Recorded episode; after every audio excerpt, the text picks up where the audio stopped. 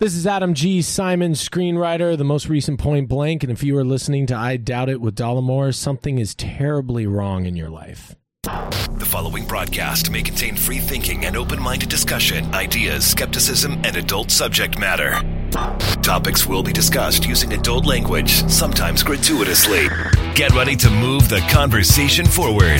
This ain't your granddad's news and comment show. This is I Doubt It with Dollemore.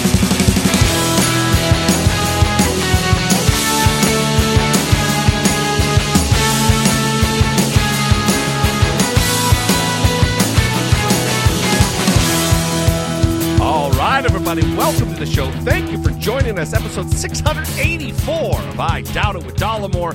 I am your sometimes host, Jesse Dollemore, joined today by your sometimes other host, Brittany Page, the lovely, the talented, the scholarly, and the punctual.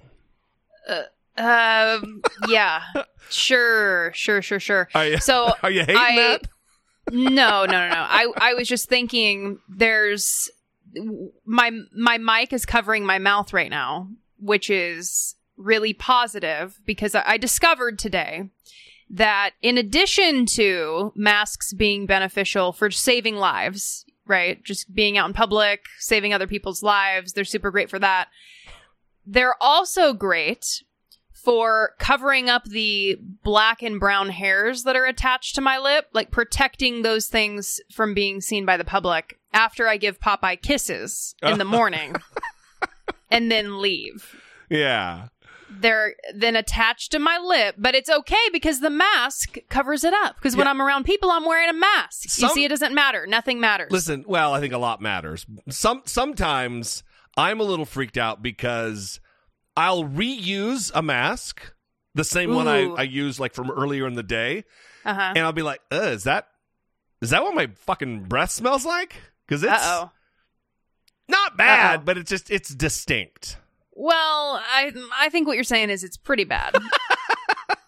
I I don't think the reaction would be, "Ugh, is that my breath?" if it was You super just- great. I don't know. You expect to put the mask on afresh, anew, and it's uh and it's neutral. Instead, Yeah. there's like a distinct flavor there.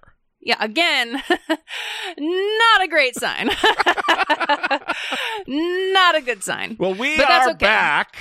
I'm Yeah. sorry, I stepped all over you. It's going to happen a lot because that is what's happening when we record from a distance. We're on the video. Yes. So Well, you're in a tiny little box on my screen, so it's it's a little bit different. I just moved you to a better place on my monitor where I can actually look at your face and motion to the camera. So Okay, perfect. you're not over here in the corner. okay. So we are back. It has been r- roughly 20 days. Is that is that about right? That's about right. And we um we are back. I, I was gonna like oh well, I apologize for our absence, but you know what? I don't apologize. Got to do what we got to do, and times are are different.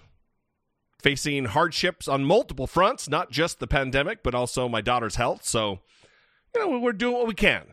Uh, try, Yeah. Trying to get on a schedule, but that oftentimes does not work, especially being, you know, a thousand miles apart from one another and everything else that goes along with that. So Mm-hmm. we want to absolutely, first of all, um, give a shout out to the audience and, and all the patience that has been displayed and expressed Mm-hmm. and uh, all of the support. It- It's been uh, overwhelming to say the least. I've got, I don't know how many uh, messages, emails, Facebook messages, and such uh, from people who have reached out, and that I'm going to get back to. It's just been too frantic, too hectic, too stressful to address that right now. But I will get to it. Uh, Yeah. if you if you're out there and you're wondering, ah, guy fucking ghosted me. He didn't uh, he didn't reach out, and I sent such a heartfelt thing. I, you know, maybe it's because I'm a dick, but I think more likely it's that I'm uh, I'm overwhelmed. But I will I Yeah. will get to that. So Yes, there it can always be two things. That's what you say that a lot on the show. Two things can be true at the same time. that is right. Mhm. That- that we do we do want to thank everybody though because it has been really great and and we feel we feel the love, we feel the support and if you didn't listen to the update that I recorded and which was released Sunday night, the update really focused on the fact that uh, Jesse's daughter's chemotherapy will be done here in fewer than three weeks now. And that is really good news. Really, really good Yeah, yeah, news. yeah. We're really looking forward to that being done and that being behind her. Um, and along with that will come a more regular schedule schedule when things are more normal than they have been. More, when they're more normal, they won't probably go back to normal for several months, but Yes. uh, they'll be more normal. No, That's all we can hope be, for. Is a little bit more normalcy. Mm, yes, yes.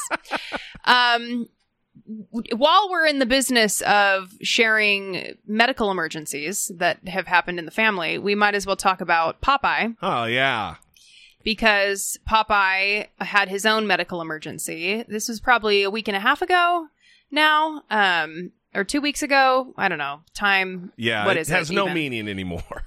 So he collapsed in the yard. And I think I was using that phrase before I actually knew that dogs collapsing was like an actual thing. That's what they call it. And I know I'm making a big thing of that, but it really was like he just collapsed like a human being would in the yard. And it was terrifying. He vomited and then he collapsed facing forward and his paws kind of. They crumpled underneath him, right? Yeah, I'm like hesitant to use the word seized because when I used it with the vet, she was like, okay, was this a seizure? And I'm like, no, it wasn't. Like, he wasn't shaking, but his paws were abnormally curled up in a way yeah. that was very strange.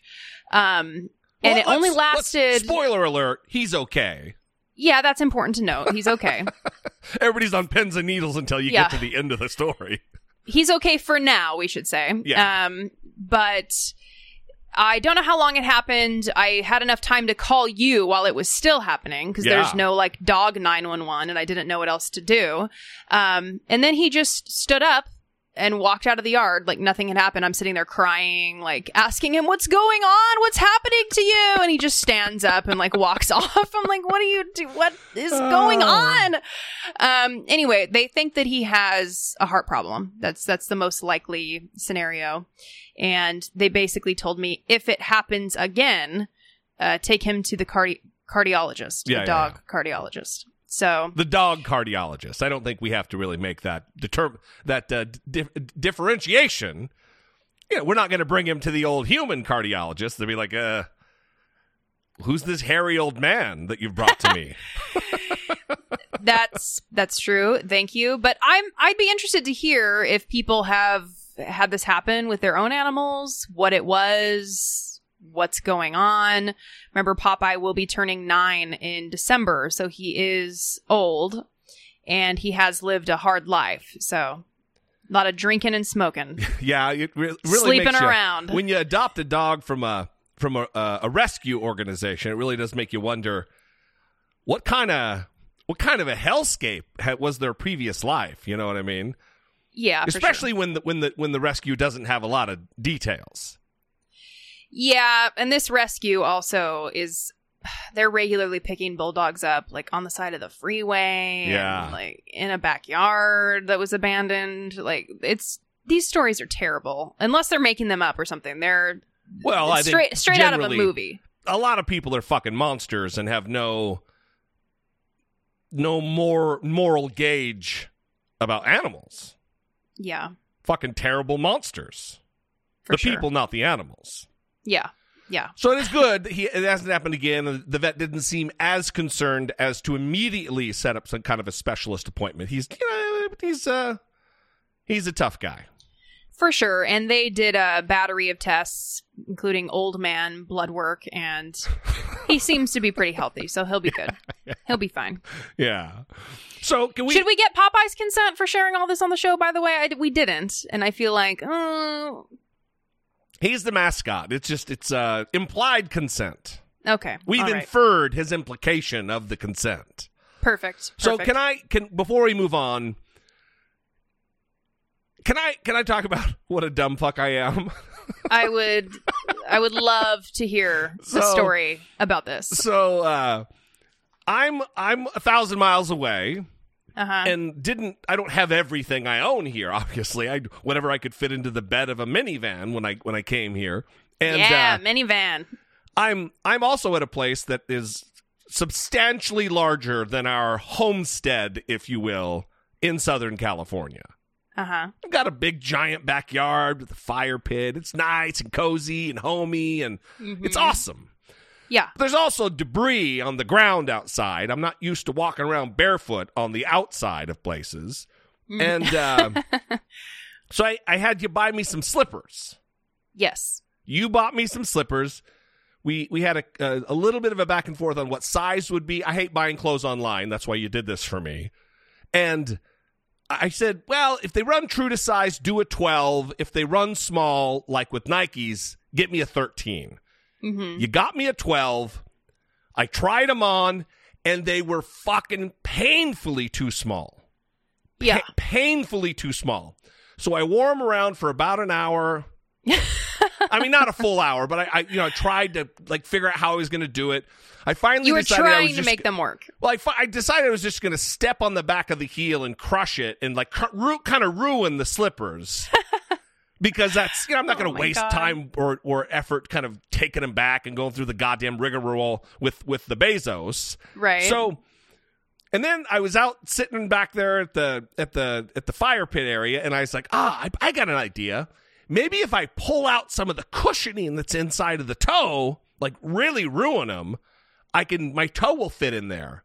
hmm So here's where the dumb fuckery comes in. I reach in, and they're stuffed with paper. Oh, very important misstep. God sir. damn. Yes. So no wonder they were pinching and hurting, and and I was being a baby. It's because they my foot wasn't fully into the toe. So you were just so eager to get your foot into those slippers. You just shoved it right in before even clearing out the shoe. Yeah, I mean, there's no other way. That's exactly what I did. Yeah, I don't know if it's out of eagerness. I don't know if it's that, but it's certainly uh, it's a problem. You were you were excited to no longer be walking around barefoot on the debris. Yeah, it's a problem. I have sensitive feet. Well, you might want to toughen them up because you might need a skill set of being A able to walk around outside What skill feet. set is there possibly of being barefoot that you I need to practice for? I've seen a lot of shows about stuff that could happen well, like I. I'm going to worry about stepping on a hypo and I need to toughen up my skin. Well, don't talk about that because I don't like hearing about that. Like you and I don't want to hear any stories about you that. You worried at the beach. yeah, of Yeah. course I am. Everyone should be. so anyway, we have one voicemail. I know it's been such a long hiatus that we're kind of out of sight, out of mind for people, but you did put a call out for people to call in. We have a voicemail from Kel in Kansas, but before we get there, I want to drop the phone number as we often do. 657-464-7609. You can also email a voice memo from your smartphone to I doubt it at dollemore.com. Voicemail incoming as soon as I get my cursor working. Hey Jesse, hey Brittany, this is Kel from Kansas. Hey, uh, I know I just seen the uh, post that Brittany posted on the I Doubt It with Dollemore uh, podcast page, talking about you guys were recording an episode on Sunday, and you were wanting some listener communication. So I decided to call in and give you some. Uh, mainly, uh, it's just we know all everybody's aware of the election coming up and that Donald Trump is such a problem for this country and that Joe Biden is pretty much going to be the only way out of this debacle uh, experiment that's been going on for the past couple of years. But uh, really, honestly, you guys do a fantastic job of taking a dump all over Donald Trump and everybody who thinks Donald Trump is just the best thing since canned beer. But I really do think it's important for us to also not just look at Joe Biden as the anti-Trump candidate, but look at some of the reasons why Don, uh, Joe Biden would be a better fit than Donald Trump, and and not just giving reasons as to why Donald Trump would be such a bad president. Because I, I get the sense sometimes that a lot of people do feel like Joe Biden is the lesser of, of two evils, which obviously he is. But I do also feel it's important that since we would be voting for Joe Biden, what things Joe Biden genuinely does bring to the table? What change could he bring? What improvements uh, would he be able to, to muster d- uh, during a, a, Biden presidency? So I, I don't know if that's something that you guys would be interested in, in, in talking about. Uh, I think it might actually be a good uh, sidecar away from the circus that we have been ex- all experiencing. And it does make for great podcast uh, podcasting to, to take a dump all over Donald Trump. And, and, and you guys are the absolute best at it. So keep up that good work. But I also think it would be important for us to really be able to understand that j- just because we're voting for Joe Biden, not just for the fact that we're voting against Donald Trump, but you know, talking about being able to discuss some of his policies, some of the things that he would implement, like is like would Joe Biden be in favor of making the District of Columbia a state? Is that something that he would be considering of? You know, I don't know if that's something he's ever talked about or anything like that. Just just other reasons to vote for Joe Biden on, you know, if there was a normal candidate he was running against. So uh, anyway, I hope you guys are doing well.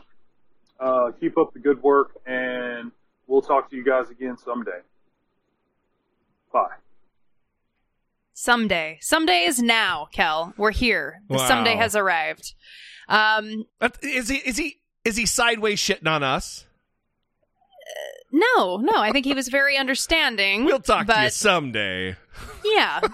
Um, so this is this is difficult. Also, thanks Jesse D for the heads up about this question, so I could have time to think about it and answer it in a stellar way.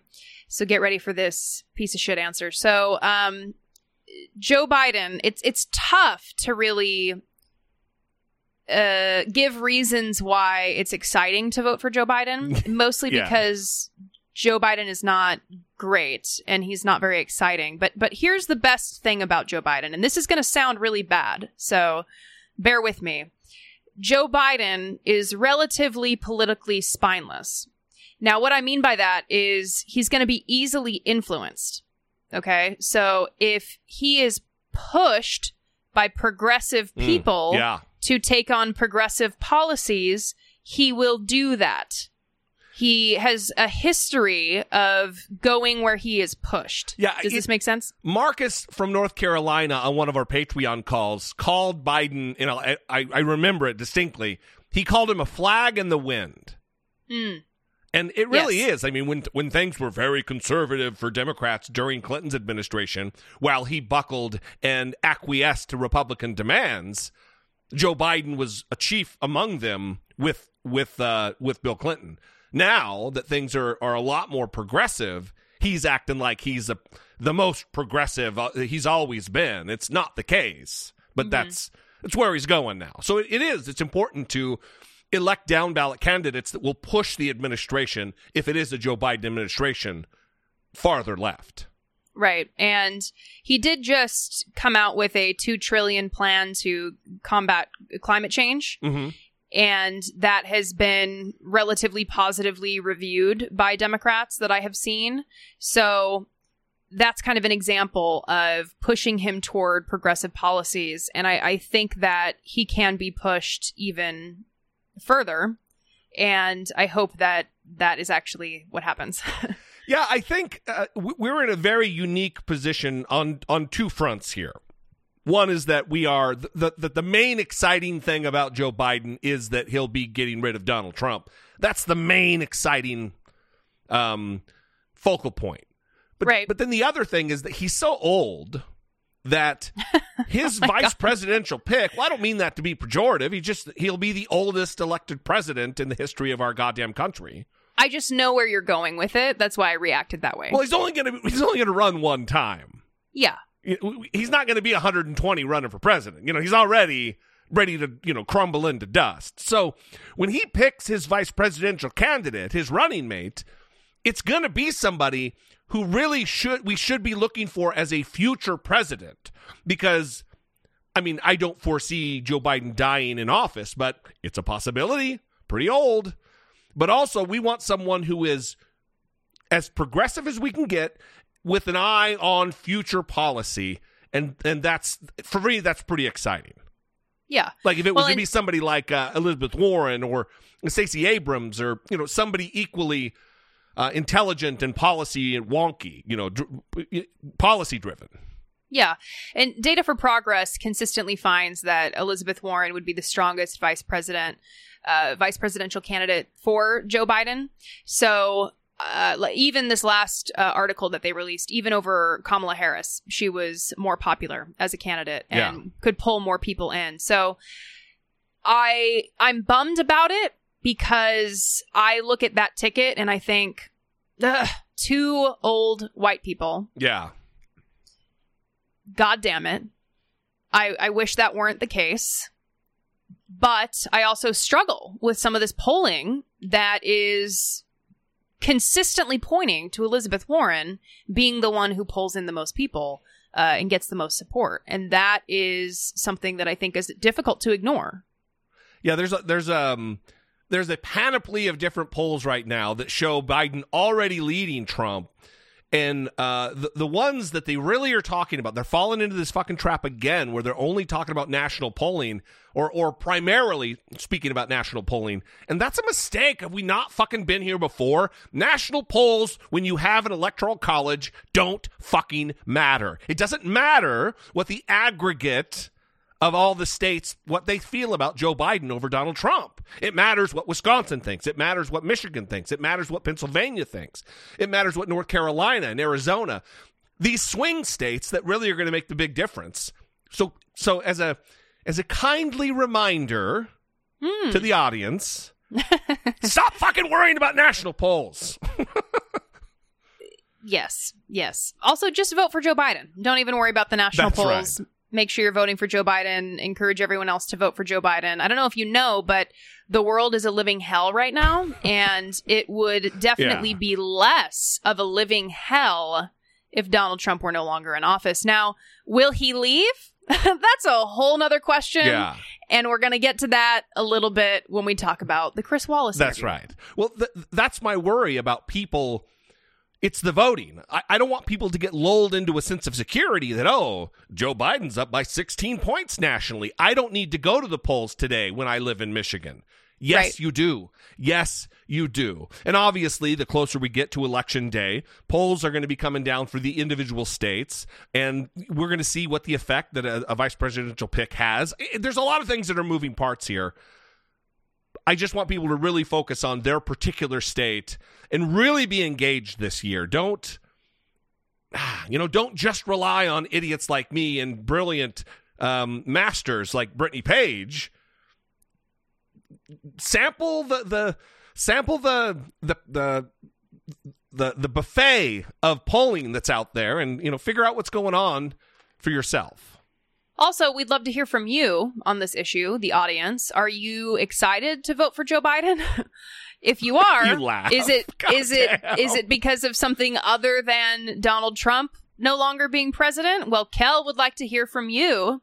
So please tell him what it is that is so exciting and great about and Joe we Biden. especially want to hear from you people who fetishize old white men because that's unless that's the case there's really no reason to be excited about joe biden you know what? You may be surprised. i may be surprised Mm-hmm. All right moving on Support for I Doubt It with Dollemore comes from generous, engaged, intelligent, and good looking listeners like you by way of Patreon. Your support on Patreon for as little as a dollar a month helps keep the show going and move the conversation forward one podcast at a time. If you would like to join the ever-growing family of supporters, please visit patreon.com slash I Doubt It with Dollemore. All right. We would like to thank Benji, benji. Fabio, fabio. Elsbeth, elsbeth. Paul, paul. Johnny. johnny. Is that Sarah S? is that sarah s? Daryl, daryl. Giorgio, giorgio Tiffany, tiffany Jedi, jedi not not like Jedi like uh Star Wars, like Jet I. oh jet I. sorry sorry Jerry, jerry Holly, holly John. John. well, actually there's two Johns here, so let's do this. John G John G. and John H. John H. Muhammad. Muhammad. and we have several Patreon supporters who have upped their pledges, so we are going to thank them now. Blizzard Fingers 35. Blizzard Fingers 35. Tyrone. Tyrone. Tyrone doubled his pledge. Tyrone doubled his pledge. Gas. Gas. Gas upped the pledge. All right. We also have here Thurlfur. Thurlfur. I'll just follow. I don't have it in front of me, so. I know I'm I, you know what? No, he taught me how to say it. Think back to the Patreon call, Brittany. Here we go. Thor Ulfur. Thorlfur. Is that different than what I said? I don't know. Okay. He doubled his pledge. Fantastic. William, William. Mikey, Mikey. Rob, Rob. Leah. Leah. Leah more than doubled the pledge. So good. Eric. Eric. Eric more than doubled the pledge. Thank you, Eric. Mary. Mary. Mary doubled the pledge. Thank you, Mary. now, This is what happens when you wait 20 days in between shows. well, I- again, we want to say, and we can't say it enough, really. And I, I just, I want everyone to really understand how genuinely we feel this. We are so grateful to you that you have given us the space and the time to go through this very difficult period. And not only have you given us the space and the time, but but you have you have stuck around as re- supporters of the show. Yeah, it's been resounding the amount of support that's been expressed above and beyond what we were sitting at even prior to this this family emergency. and that that's not lost on us. And we are so grateful to you for for standing with us and supporting us through it. And i mean we just we can't say enough about that. So thank you so much to every single person that we just named to every single person who has donated on paypal um, every single person who's still shopping on amazon through the dollemore.com slash amazon link all of our patreon supporters we we love you guys we're so grateful for you thank you so much Words are absolutely insufficient, so we love you guys.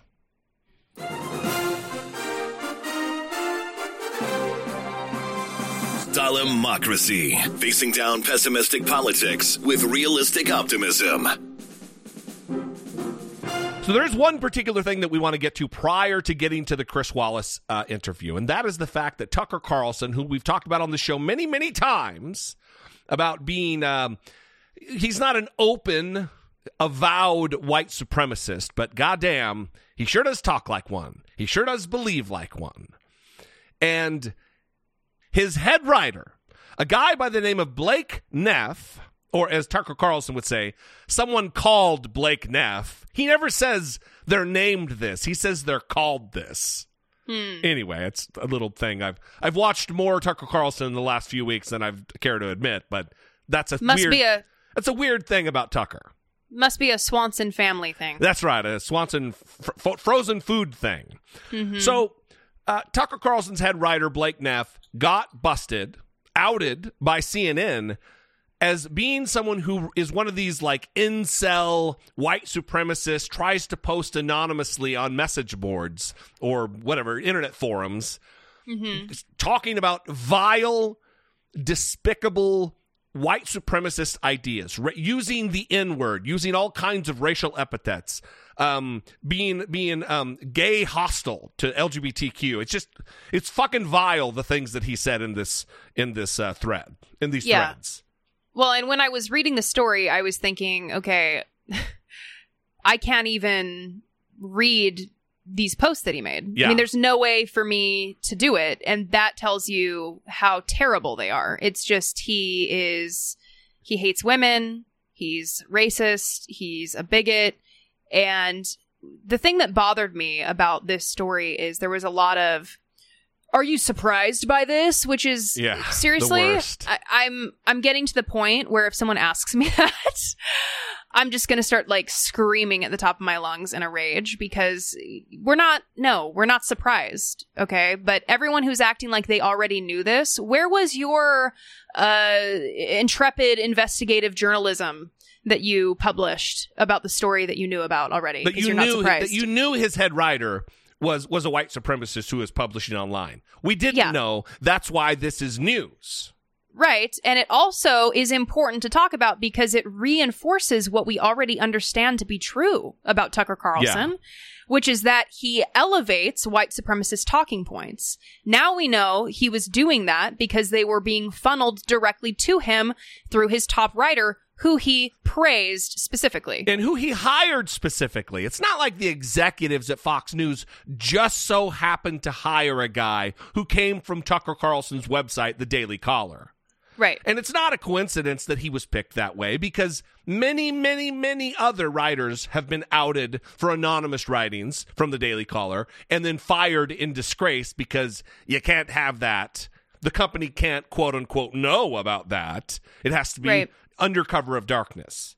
Well, and what was what was interesting to me is that he issued a statement after this reporting and nowhere in this statement will you hear an apology uh Yeah. distancing himself from Blake Neff. No. The only thing that Tucker Carlson does is attack the fact that it was reported at all. Over the weekend, you may have seen stories about a writer on this show called Blake Neff. For years, since he was in college, Blake posted anonymously on an internet message board for law school students. On Friday, many of those posts became public. Blake was horrified by the story and he was ashamed. Friday afternoon, he resigned from his job. We want to say a couple of things about this.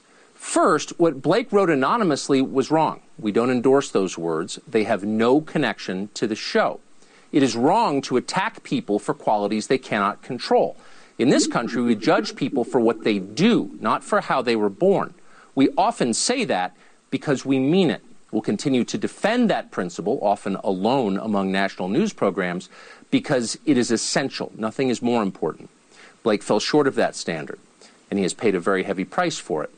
But we should also point out to the ghouls now beating their chests in triumph at the destruction of a young man that self righteousness also has its costs. We are all human.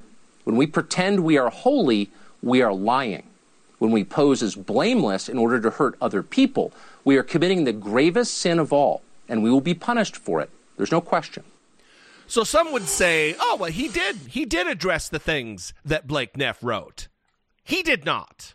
There is no addressing the things that he wrote.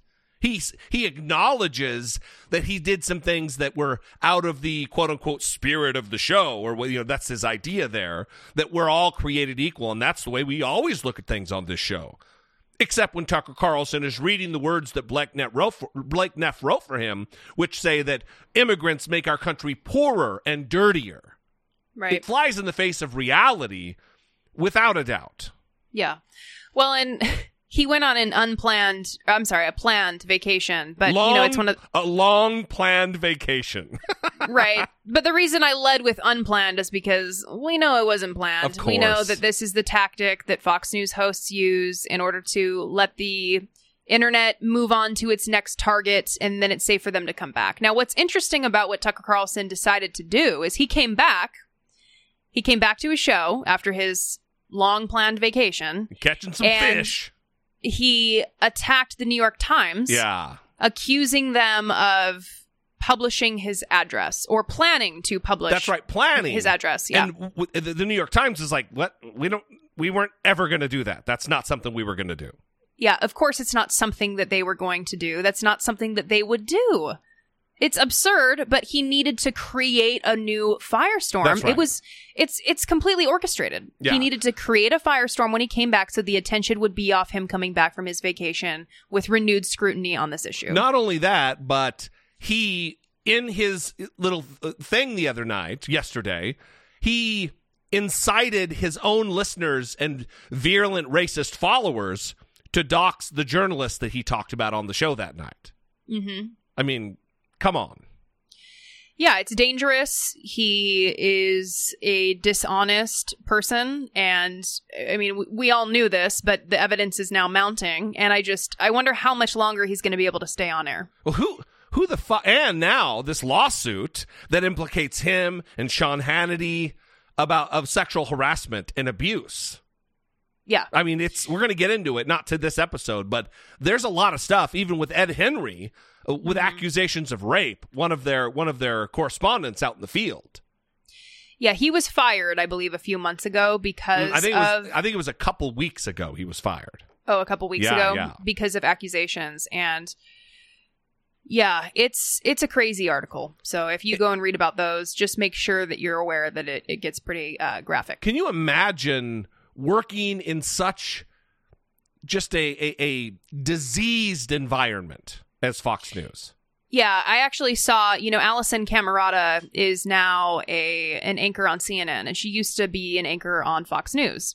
And she was asked by another CNN anchor Jonathan Berman a few months ago whether Fox News was rotten to the core is the question that he posed to hmm. her. When when all these stories were coming out just about the the sexual harassment and, and sexual assault that was rampant throughout the organization and she said no, that it wasn't rotten to the core. And now she's coming out and saying, I want to amend my answer to that question.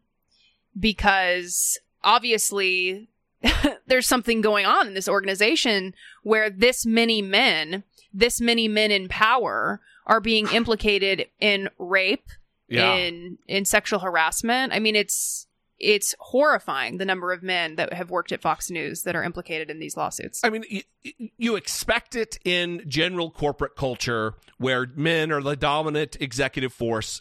Usually, that's the way it is in America. But to have the the, the frequency and the severity of these cases, it, it's unique to Fox News. It Yeah. doesn't happen anywhere else, and not just with the with the sexual harassment and abuse of women, but also with the racism and the white supremacy and the insane conspiracy theories. No other network, not MSNBC, not CNN, not CNBC, none of them, they don't have problems as endemic as Fox News. Mm-hmm. It's a culture thing. Yes, absolutely. The culture. And one person who remained unscathed through that was Shepard Smith. Yeah, And Shepard Smith is actually coming back. That is right. He is coming back. We had predicted this. Uh, we thought he would go to MSNBC because there were reports that he was in talks to accept a deal there. He's actually going to CNBC. That's right. And after a long break away from being on TV, he gave a little preview on CNBC about what his show is going to be. You look across the cable landscape, and nothing against anyone. Most of my friends in television are in opinion television, and good for them. You know, if you want to tune in at night and, and hear the, the opinion that's opposite from yours, or you want to have your own feelings, you know, amplified, then go ahead. But if what you're looking for is a newscast, you're hard pressed to find that on cable.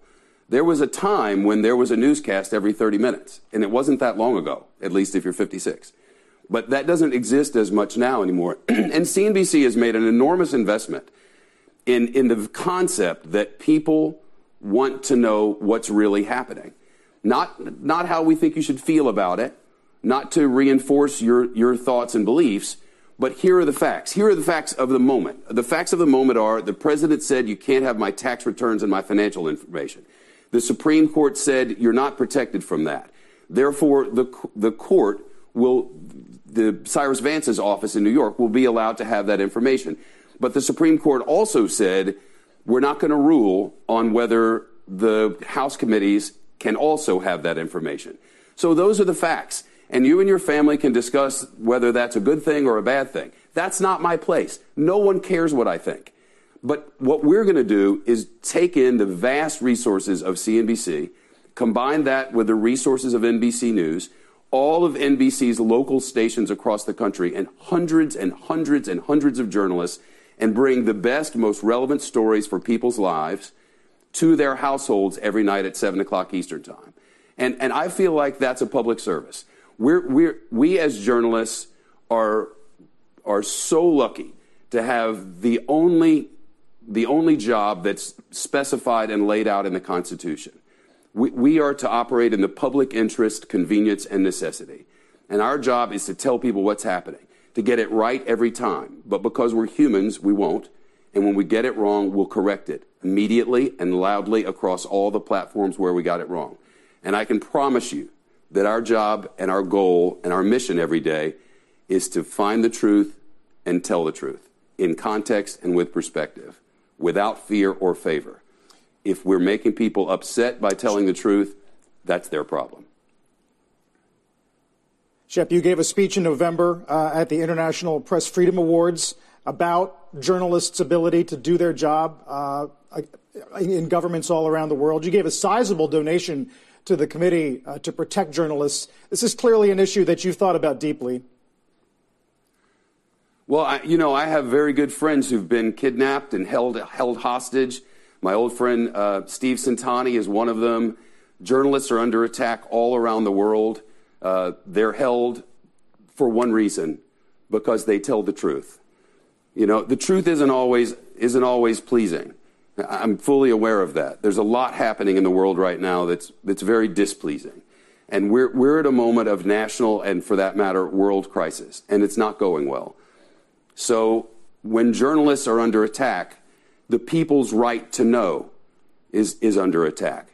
Because we're not working for ourselves. We're we're working for the people who who watch our work and read our work and rely on us for the truth every day. And if governments especially start locking up journalists, the world is a much, much worse place. I know that journalists are not most favored person status at the moment. But if, if you remember what it is that we're supposed to do, find out and tell you about, ours is a valuable thing. The, the, the, our founding fathers said the democracy cannot hold without it. So hopefully it'll be a roaring success and other companies will have more straight newscasts because there's never been a time when we need it more, not in my lifetime. Isn't it just comforting to hear his voice? Yeah, yeah. It's just comforting. I missed it. I love the way he talks. I love what he says. I can't wait to have him back. I'm so happy. And when I first learned this news, I made a joke about calling to add CNBC to my cable package. I haven't done that yet because why would I pay extra for a few months when Shep is not going to be on until the fall? Am I right? right? Calling in the fall to add yeah. CNBC, okay? For sure, we'll be doing that. It's going to be more of a prime time, East Coast prime time. Um, he'll probably be up against like Jake Tapper or something, which will be mm-hmm. great because I-, I would uh, that's my kind of newscast. The thing he's talking about right now, having no talking heads on, is yeah. just uh, it's awesome. But also, it makes me wonder how are they going to fill the time? Well, it's just like what he used to do at Fox, though, with all the giant iPads that used to be in the background. Right, right. You know, I think Bill Hemmer is Shep Smith now at Fox right, News. Yeah. I mean, I'm sorry, he took Shep Smith's spot. That's right. So he stands in front of the giant iPads now. Uh, but Shepard Smith, when he was on Fox, he didn't have talking heads on. I mean, he would have. I guess he would have legal analysts on. Are they considered talking heads like Andrew Napolitano and and and those types? So I, I wonder if that's what he's talking about because he would never have the regular types of talking heads on. Where CNN has the panel of eight people. You know, I, I, it's been so long that I watched his show. Even when when um, at the end I wasn't watching his show because it was on Fox and I wasn't doing that. But yeah. um, because remember, people should remember the reason he stayed as long as he did is because he thought he was making a difference. And as soon as he didn't think that anymore, he made a moral decision to walk away right. from millions and millions of dollars in a mm-hmm. contract and cut bait and get the fuck out of there. And now he has found millions and millions of dollars at CNBC. See, it pays off to be moral. You it don't pays. know what he's making. I mean, it's for sure millions. yeah, he's uh, he's getting paid. right. He's for sure getting paid. So anyway, I'm looking forward to that show, and we for sure will be adding CNBC, and that'll be the only show that we watch on that financial news network. But looking sure. forward to it. There yeah. is there is one other member of the Fox News team who is he's nowhere near Shepard Smith, but he is kind of a decent guy who has his moments of jackassery and stupidity and kind of obsequiousness to Trump, or or maybe I wouldn't say that, but being trying really too hard to seem like he's right in the middle on things, rather than just like, yeah, I'm going to call a, a, balls and strikes, and this is wrong. Right. He, he's a little. He's too much of a cheerleader sometimes for the administration. For sure. And that comes along with the editorial slant and bend of of Fox News. But it's it's Chris Wallace, the mm-hmm. son of legendary news, newsman Mike Wallace from from 60 Minutes. Yeah. He interviewed Donald Trump this weekend on Sunday or he did it like last week and they aired it this Sunday. Mm-hmm. And uh, there were some remarkable moments in this 40 minutes. Yeah. The first thing I want to say is if you haven't watched it, you should go watch it because it, it's pretty remarkable. Yeah. Because Donald Trump chose to do it outside, and he was just a fucking flop sweat mess the entire time. It was goddamn crazy how sweaty he was. it was really bad. It really showed how news how news interviews work with editing because from one moment to the next he would be just in full shower mode and then he would go to dry. You know what I mean?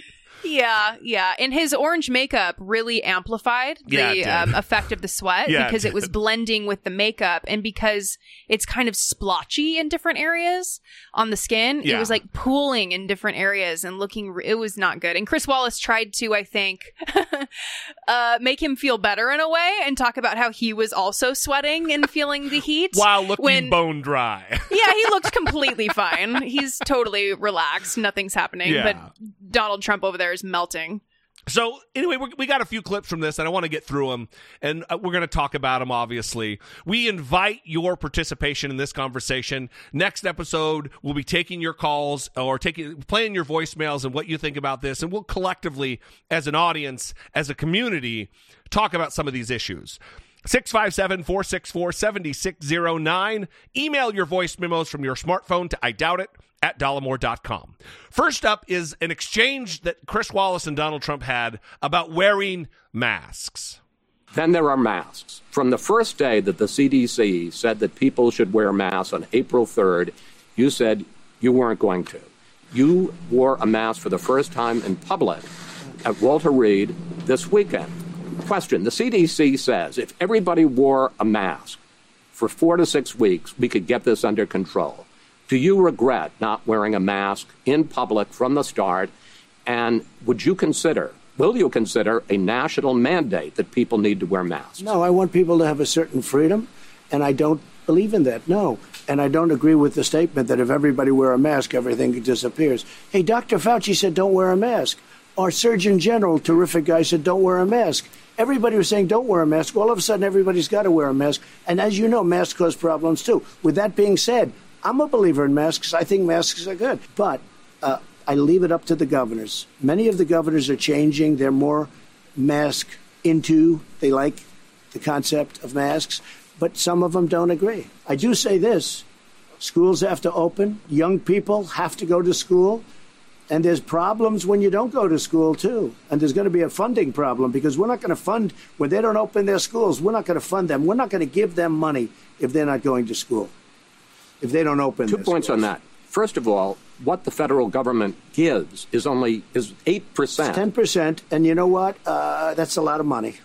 and you're going to take them. You know where the money goes? It goes overwhelmingly to disadvantaged kids and children with disabilities. Let the schools. Why wouldn't you put send more money so the schools would be safer? let the schools open. Did you ever see the statistics on young people below the age of 18? Yeah, because Donald Trump is all about the statistics, you know, Brittany Page. He's all about the deets, the granular details and the and the, the policy points. That's what Donald Trump's about. Yeah. What's yeah. remarkable about this is later in the interview, we're not going to play the clip, but um, Wallace shows brand new polling data that shows Donald Trump at a grave disadvantage, especially related to coronavirus. In fact, I have the number here. It is who do you think would do a better job dealing with coronavirus? Biden, 51% of Americans, Trump, 34. That's a remarkable gap in in in who you think is going to do a better job. Now, this this interview appeared on Sunday. On Monday is when Donald Trump tweeted out his stupid tweet about I'm the most nobody's more patriotic than me. Many people say wearing a mask is patriotic. It's because of the polling data. They've interviewed several unnamed sources in the White House who don't want to get fired, who are saying that absolutely it's because of his tanking poll numbers that all of a sudden now he's acting like he cares and wants to help save American lives. Think about that. What they said. If we had started wearing masks, if Donald Trump had coerced his unwashed, uneducated morons followers to wear masks and didn't make this a cultural issue, a touchstone, thousands, tens of lives, thousands of lives could have been saved. Sow I want to talk about a few things. The first thing I want to mention is he said, as you know, there are many problems with masks as well. This is a tactic that Donald Trump uses. Yeah, and yeah. it's a it's a sleazy salesman tactic. Sorry, salesman listeners, but it, it is. Well, if it's you're a, way, salesman, you're not a sleazy, sleazy salesman. You're a regular salesman. Yeah and so i i hate this because what he's trying to do is So doubt. Right sow doubt and play on people's insecurities and oh shit is that true i don't i don't actually know that is that true is this something i'm going to challenge him on now what's interesting is it's a risk doing that with someone like chris wallace Yeah. while while cameras are rolling so that's how confident donald trump is in his ability to man- manipulate people but also this this dr fauci thing when Donald Trump says Dr. Fauci said don't wear masks. Yeah, he said that back in March, bro. Yeah. He said that back in March. and here's he- what people I don't think he said don't wear masks. He says you don't have to wear masks. Well, listen, Dr. Fauci has come out and he has said, quote, I don't regret anything I said then because in the context of the time in which I said it, it was correct. When it became clear that the infection could be spread by asymptomatic carriers who don't know they're infected, that made it clear, very clear, that we had to strongly recommend masks. Yes. And also, it soon became clear that we had enough protective equipment and that cloth masks and homemade masks were as good as masks that you would buy from a surgical supply store. So, this is what happened is that they were figuring this stuff out in real time. Yeah, science The pr- happened.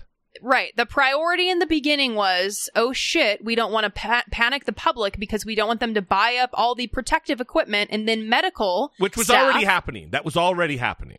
Right. And then medical staff don't have the equipment that they need. They don't have masks because people are hoarding N95s Yeah. when they're not actually the ones that need N95s. It's the medical staff. On the show back in March, we actually said on the show that unless you're wearing an N95 mask, the mask is doing nothing for you. We said that. And that's because we were Yeah. taking the information that we were hearing and we were repeating it. So people could point to those statements in March and say, well, what the hell, guys? Well, yeah, w- we said something incorrect. Well, we were going And- off the best information at the time. Exactly, just like Dr. Fauci was doing. And the thing is, people aren't used to seeing this happen in real time. They don't like it. They want someone who is a deity to come from the sky and tell them all the answers and tell them everything is going to be okay. Or at least or at not- least or at least tell you what do you have to lose? Take hydroxychloroquine. What do you have to lose? But but that's not how this works. Yeah. Dr. Fauci is a scientist. He speaks from a place of being open to to things that are going to change into the future, different possibilities, different factors that can influence it, and he's not certain Yeah. because the science isn't necessarily certain. So you follow the evidence where it leads and you try to give the best information at the time. And that's what he did. So for Donald Trump to say, even Dr. Fauci is saying don't wear masks, you got to put that in context. Irresponsible as fuck. For sure. Very, very disturbing. So, uh, speaking of the real-time fact check, that it's a it's a it's a, a dangerous game Donald Trump's playing when he's inter- being interviewed by somebody like Chris Wallace to do something that might elicit a challenge. He didn't get challenged there, but he did get challenged in this next clip. By the way, uh, just for the audience's edification, all of these clips are in chronological order. We didn't put some before others because it was more important. We're just going right down the line of things. We could just if we wanted to make this a three hour podcast, we could just play the interview because there's so many beautiful moments, just crazy shit that he says. Yeah. Um, like talking about beautiful world wars for one. We we won two beautiful world wars. They were beautiful, those murderous, insanely violent wars. Mm-hmm. So anyway, th- this next clip is him being fact checked in real time, where he's trying to say that Joe Biden, this charter that he signed with Bernie Sanders, that they're calling for the abolition of police, that they're calling for the defunding of police, and he asked him specifically. I don't think it's in there. I don't think it's in there. But are you saying they say those words? And Donald Trump doubles down. Yes, absolutely. Abolish the police. Control, and it's really because they want to defund the police, and Biden wants to fund, defund No, the police. sir, he does not. Look, he signed a charter with Bernie Sanders. I will get that one, just like I was right on the mortality rate. Did you read the charter that he agreed to? It says to? nothing with- about defunding the Oh, police. really? It says abolish. It says defund. Let's go. All right, Get, well, me, you- get me the charter, please. All right, Chris, you've got to start studying for these. He says So what happened there is Donald Trump like throws up his hand, claps him to all right. He looks to his aides, his army of idiots around him. Somebody get me the charter. We're going to show him. And then they start talking about a different topic. I'm going to let the other topic play because it's about police brutality. It's about Black Lives Matter. But then they get back to Chris Wallace actually fact checking him. Before you do that though, Donald Trump is referencing I'm I'm going to be right about this just like I was right about this other thing. Earlier in the interview, he challenged Chris Wallace on numbers that he was citing, and it wasn't that Chris Wallace was wrong, it's that the Trump administration was using a different source that makes them look better. Yeah. And Chris Wallace had a different source. So it depends on which source you are going to go with as valid. It wasn't about Donald Trump being right, Chris Wallace being wrong necessarily. It's that they're two two different places from which the numbers came. defund the police. He says defund the police. They talk about abolishing the police. They talk about illegal I- I look- aliens I look, forward, pouring. I look forward to seeing that. Meanwhile, the George Floyd murder has reignited the issue of racism in policing in this country. I want to give you a couple of statistics. Nationwide, blacks are twice as likely, fewer in absolute numbers, but in terms of per capita, blacks are twice as likely to be shot and killed by police as whites are. In Minneapolis, over the last five years, police used force against blacks at a rate seven times that against whites. Can you understand why blacks would be angry at that? Of course I do. I, of course I do. Many whites are killed also. You I have to say understand that. I mean, many, many whites are killed.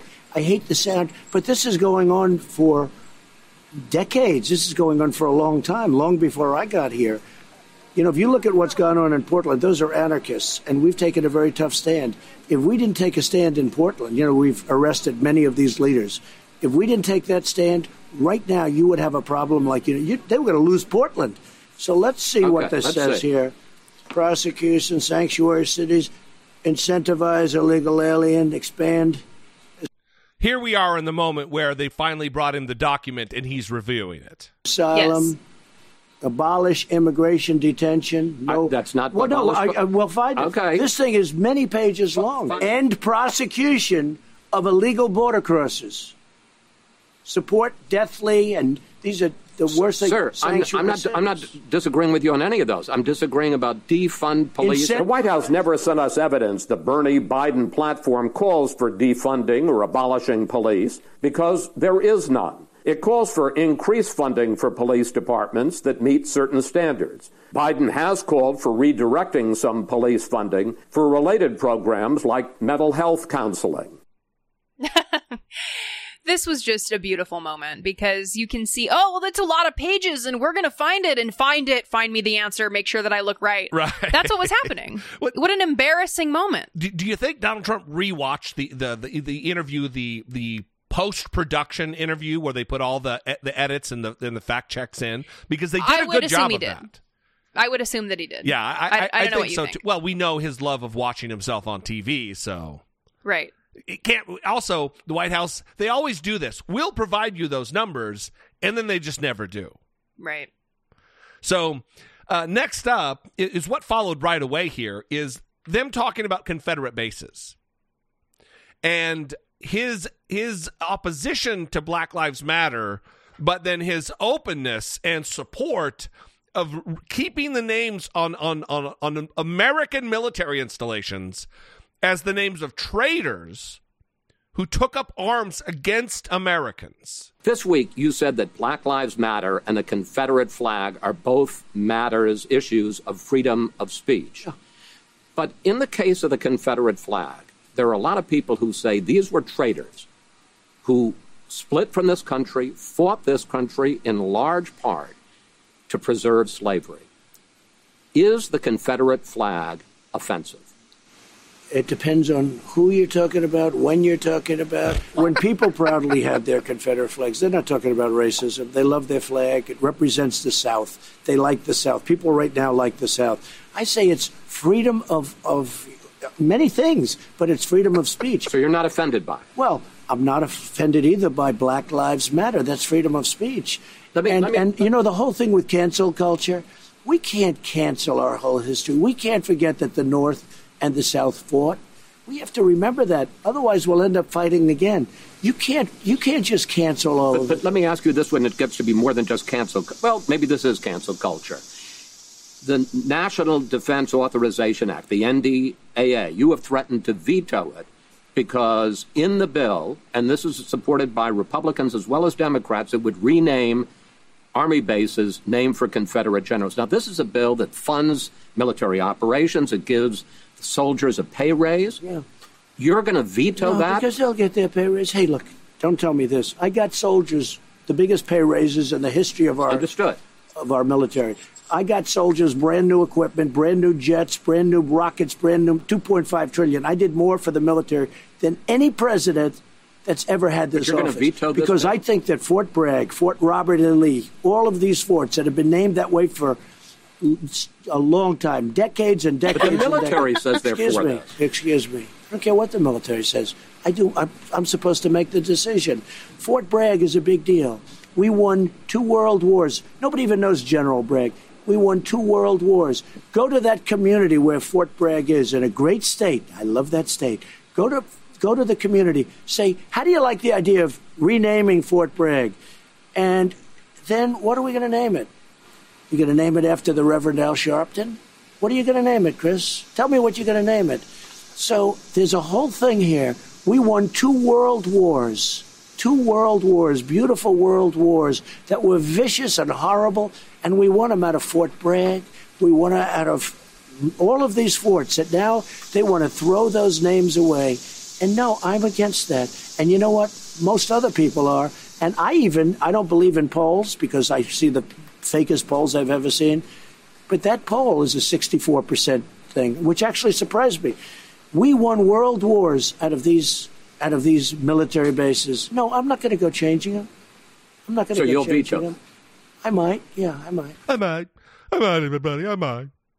It is. It's laughable to hear him say that um, he's not offended by Black Lives Matter, even though he freaked out when they when when they painted it on uh, the street, the avenue. I, I believe it's uh, Sixth Avenue or Fifth Avenue outside of Trump Tower. He freaked out that mm-hmm. they're going to denigrate this great avenue, this luxury avenue, with the words Black Lives Matter. Well, if Right. you're not offended by it, then what's the problem with that? What's the problem with it while you act like there's some kind of a dangerous terror outfit? Black Lives Matter. Shut the fuck up. It- it is. It is. First of all, it's it's abhorrent to compare generals who killed Americans, who were responsible for hundreds of thousands of American deaths, comparing them to a civil rights organization that only wants equity and equality for black people in America. Get the fuck out of here. Yeah, I'm actually I'm starting to see a new movement from conservative people saying things like, "No, I have no problem saying Black Lives Matter. Of course, Black Lives Matter. It's just I don't support the organization. So, I don't Right. support the organization that is actually pushing for change Yeah. to implement policy to so that we as a society can uh, show that we actually do value black lives i don't actually want to see the changes happen That's i'll just i'll say the phrase but ooh. No, that's it's brilliant because that is exactly what it's about. They want to be able Yeah. to just say that they believe Black Lives Matter. They want to be able to say that we should all be equal and treated equally. But when the rubber hits the fucking road, no, no. No, I don't want to actually vote for people who were put those policies into place. Uh-uh. Yeah. Yeah. It's fucking awesome. yeah I it's the need new a, like thing a- i'm seeing I need like a woo woo like Brittany. Yes, so good, so good. can we please get one of those that Uh, would that's something i need in my life Uh, this is the closest I have. Shut up, shut up, shut up, shut up. wow All what right. a betrayal That's for you. Now it's for you now. Brittany Page. So, uh, next up is other wild claims that di- that got a slight bit of pushback, but not enough. In this clip, Donald Trump says that schools, teachers, are take they're teaching kids to hate the United States of America.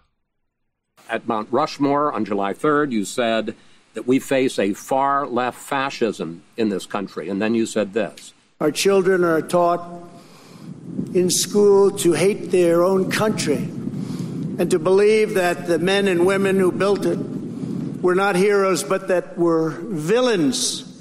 You said our children are taught in school to hate our country. Where do you see that? I just look at I look at school. I watch. I read. Look at the stuff. Now they want to change. If 1492, Columbus discovered America. You know, we grew up. You grew up. We all did. That's what we learned. Now they want to make it the 1619 project. Where did that come from? What does it represent? I don't even know. It's so slavery. That's what they're saying, but they don't even know. They just want to make a change. Cancel culture. I hate the term actually, but I use but it. are they teaching cancel people culture? to hate Oh, I think so. Yeah, I think so. Look at the professors. Look at what's going on in the colleges. If a conservative goes on a college, and look, we have as many as them. Excuse me. I think, to the best of my knowledge, we're sitting at the White House, and the Oval Office is right behind me. We have as many as them. But Who's them? the liberal, radical left, and I'm not talking all. I think liberal. I, I could tell you I like a lot of liberal people. I like a lot of liberal governors and senators. But, but Chris, we have a radical left destructive ideology, and it's being taught in our schools. And don't act like you're surprised to hear this. There are books written about it. And we can't let that go on. We can't let them change the true meaning of what we're all about.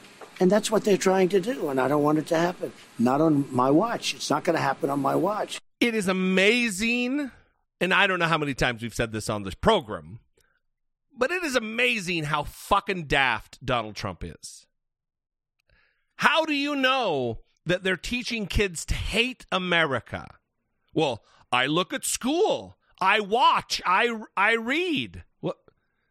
What are you watching? What are you reading? What what do you mean you're looking at school? What are you talking about? You bumbling fucking moron. Yeah, even Chris Wallace was like, "Who is them? What?" Well, he's just he's he's in desperation mode to continue this cancel culture culture war thing.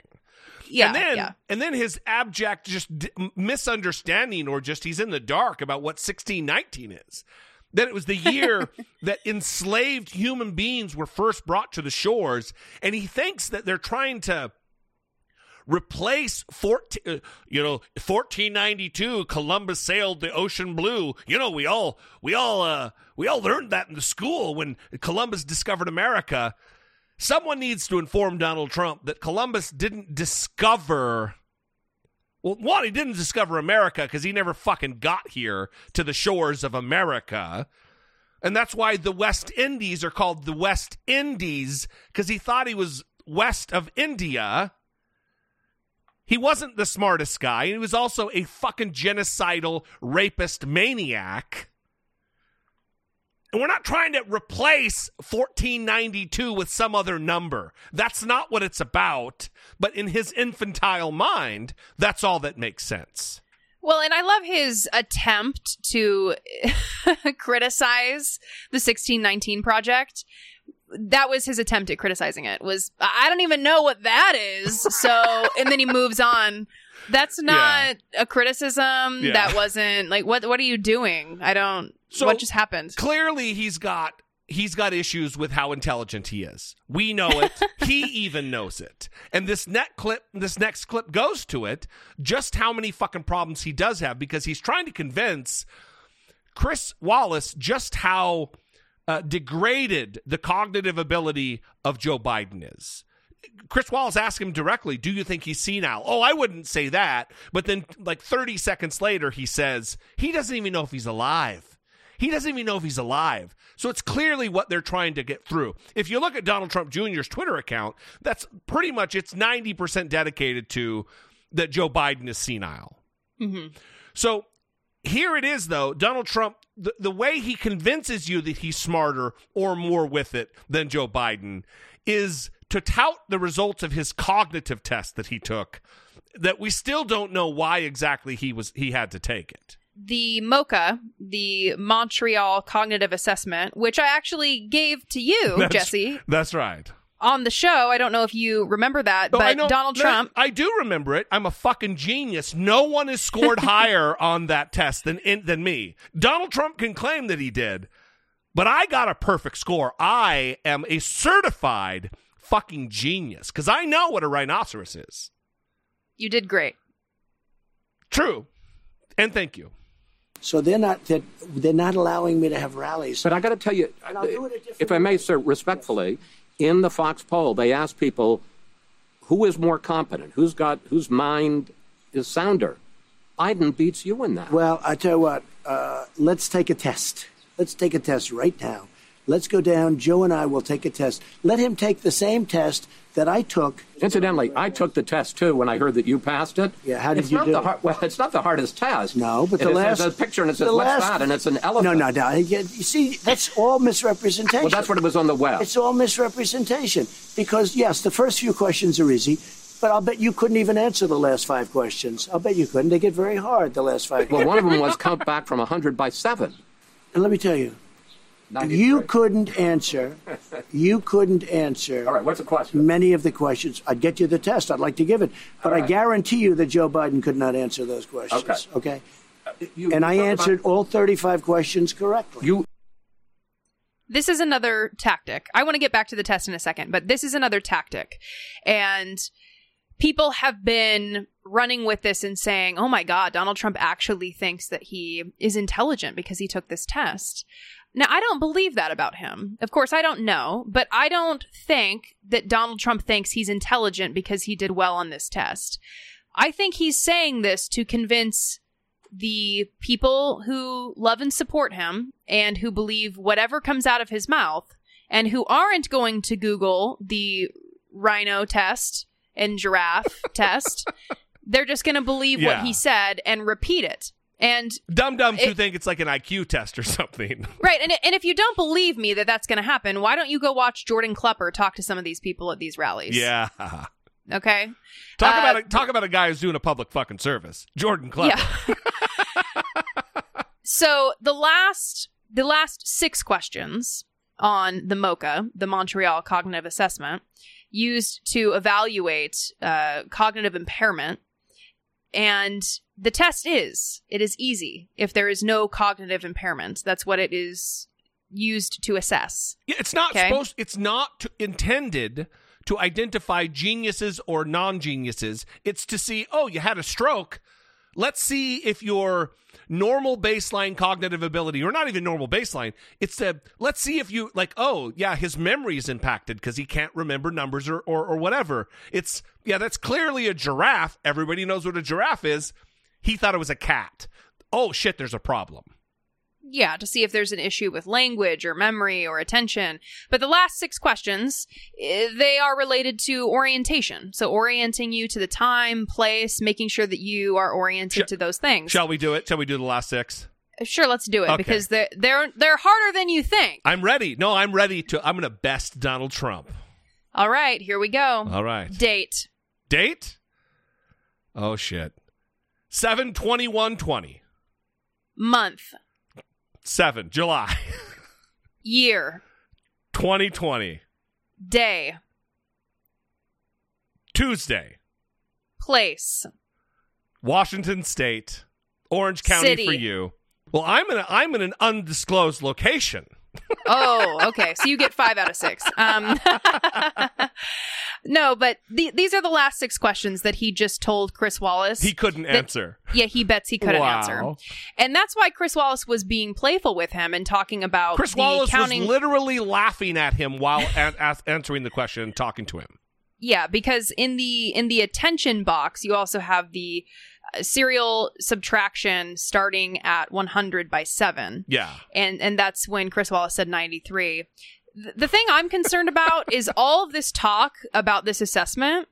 uh, Practice effects start coming into play here, and this test is going to be, I think, much less valid Right. for this purpose because people will be familiar with it. yeah, they just know the answers now. They just remember the answers. So you, you think there could be, it's possible that there could be a public health um, detriment here to Donald Trump politicizing this and publicizing this. I mean, I I just sense that there's going to be negative impact Yeah. on the test results Yeah, yeah, because it's just how could it not? I mean, it's the most popular Google search when you type in mocha. it should be like a mocha frappuccino or something. If you just type in Montreal, yeah, yeah, exactly. the fucking city. yeah. So we got one more clip after this one, after this next one. And this is uh, pattern and practice for Donald Trump to make obscene claims about what Democrats, liberal leftists are going to try to do. They're going to round up all the guns. They're going to cancel the Second Amendment. He did it again, except this time it's like it's going into the stratosphere with the ridiculousness. If Joe Biden got in, first of all, he won't call the shots. The people, the radical left people that surround him will call. Religion will be gone. Okay? life, you could forget about that. The whole question of life. You- Supreme when you say life, you mean abortion. Absolutely. A hundred percent. That whole question, which is a very, you know, it's always been a 50-50 thing. It's actually trending a little bit more toward one when you say side now. religion is going to be gone, what does that mean? Look at what they're doing to the churches. They won't let the churches even open if they want to stand in a field six feet apart. We've had churches that wanted to stand in fields six feet apart. There has never been an administration that's done so much as I have, from tax cuts to regulation cuts to rebuilding the military to getting choice for the vets. Nobody's done the things I've done. Nobody. In three and a half years, no other president's been able to do what I've done. You know what's true is oh no Oh my one God, has been go. able to do what Donald Trump has done in terms of how terribly he has failed this entire coronavirus situation. He just I- said today, we're putting together a plan that's going to be a very powerful plan to deal with what with the coronavirus. Yeah. At the end of July, he's now saying, "Oh, we're we're get, we're coming to we're we're coming up with a plan." Hey, fucker, you've known about it since December 31st. 142,000 Americans are dead needlessly. Since March. You don't ha- yeah, exactly since March, Mm-hmm. April, May, June, July. Four months, 142,000 people dead. And Donald Trump's now proclaiming, wear a mask, it's patriotic, and uh, oh, we're coming up with a plan. It's going to be also- a powerful, successful plan. He also said it's going to get worse before it gets better He today did say as well. that today, yeah. And that's after saying that it would suddenly disappear No, no, no. and all of these That it would miraculously disappear. I'm sorry, miraculously disappear. So it it's I'm glad that he's finally getting there, but for the love of God, what Yeah. has been going on? Because all these other countries that had insane spikes starting in March have gotten it under control and we're still sitting over here with I mean in Orange County, the cases are insane. Orange County day. now has the second highest number of cases, second only to LA County. We we surpassed Riverside County today. Yeah. Yeah. So So listen, the crux of this clip though is that um, 70 over 70% of Americans who are Christians, your religion is going to be abolished. It's going to be canceled. Religion's going to be over in America if the religious Catholic Joe Biden gets elected. Joe Biden, Right. who actually is a Christian, who actually goes to church, versus Donald Trump, who is that your Bible? Uh, but it's a Bible.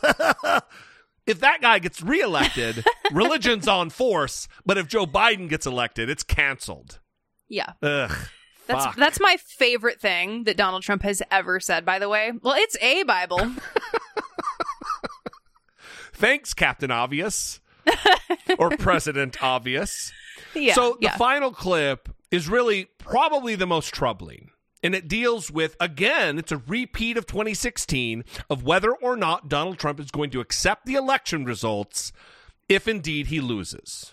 Two final questions. If he wins. In general, not talking about November, are you a good loser? I'm not a good loser. I, I don't like to lose. I don't lose too often. I don't like to lose. But are you gracious? You don't know until you see. It depends. I think mail-in voting is, is going to rig the election. I really do.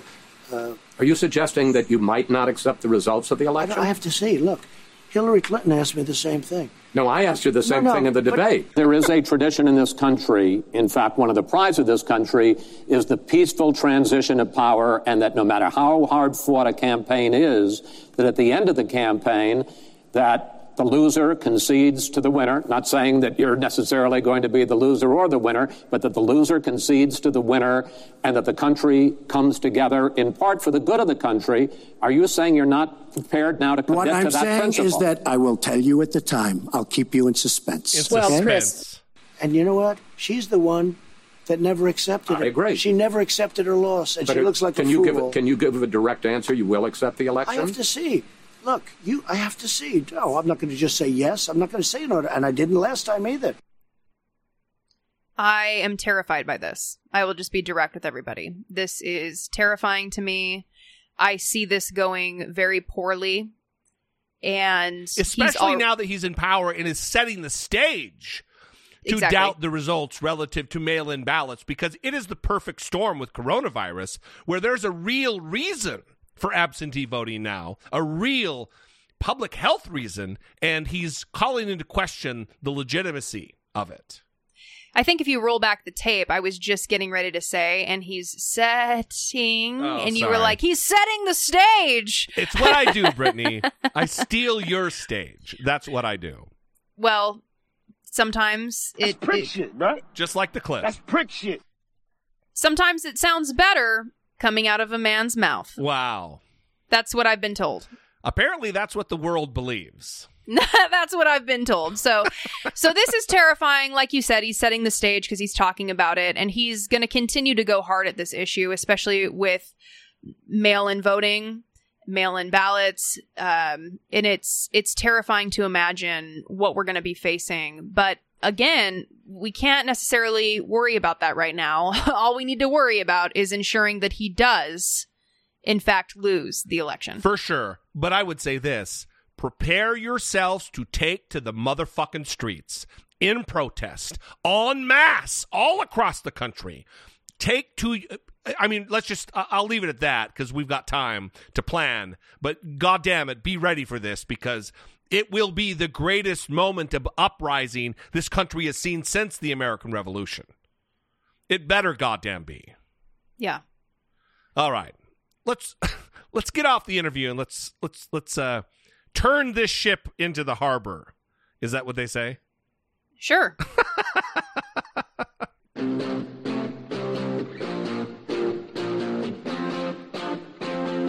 Taking care of biz.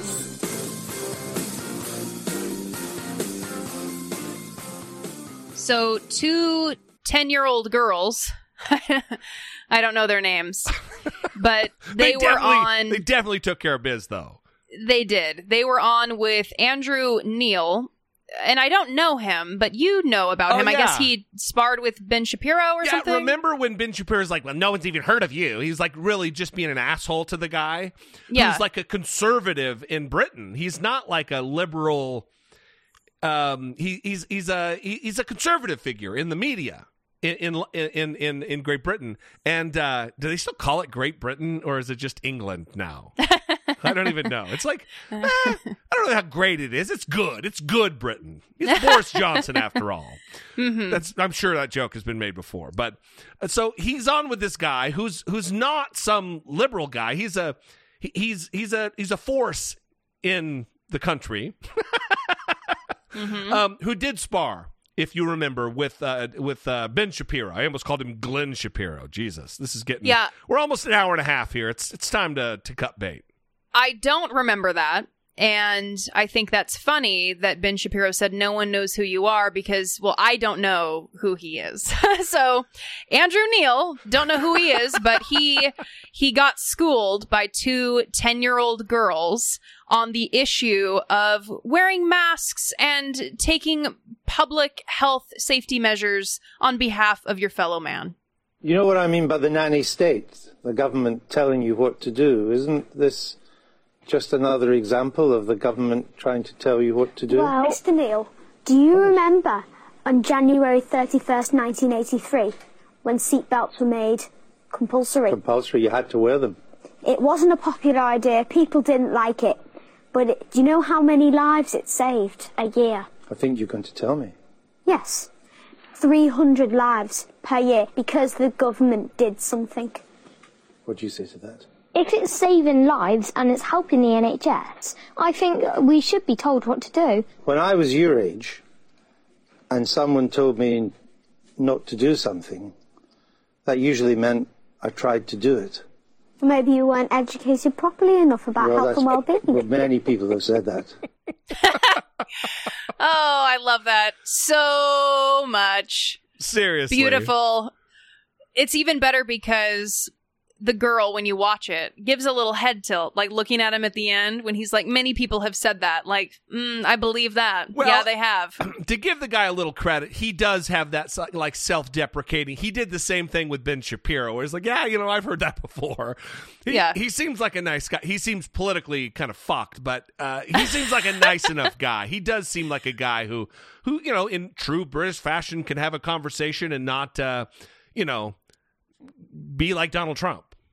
Sure, I can only imagine how a conversation with two 10 year old girls would have gone with someone like Bill O'Reilly, for example. Right? Fuck you guys, you little sluts, or whatever. You know, who knows? Something horrifying and terrible, surely. Yes. Or at least with Rush Limbaugh, that's how it would have gone.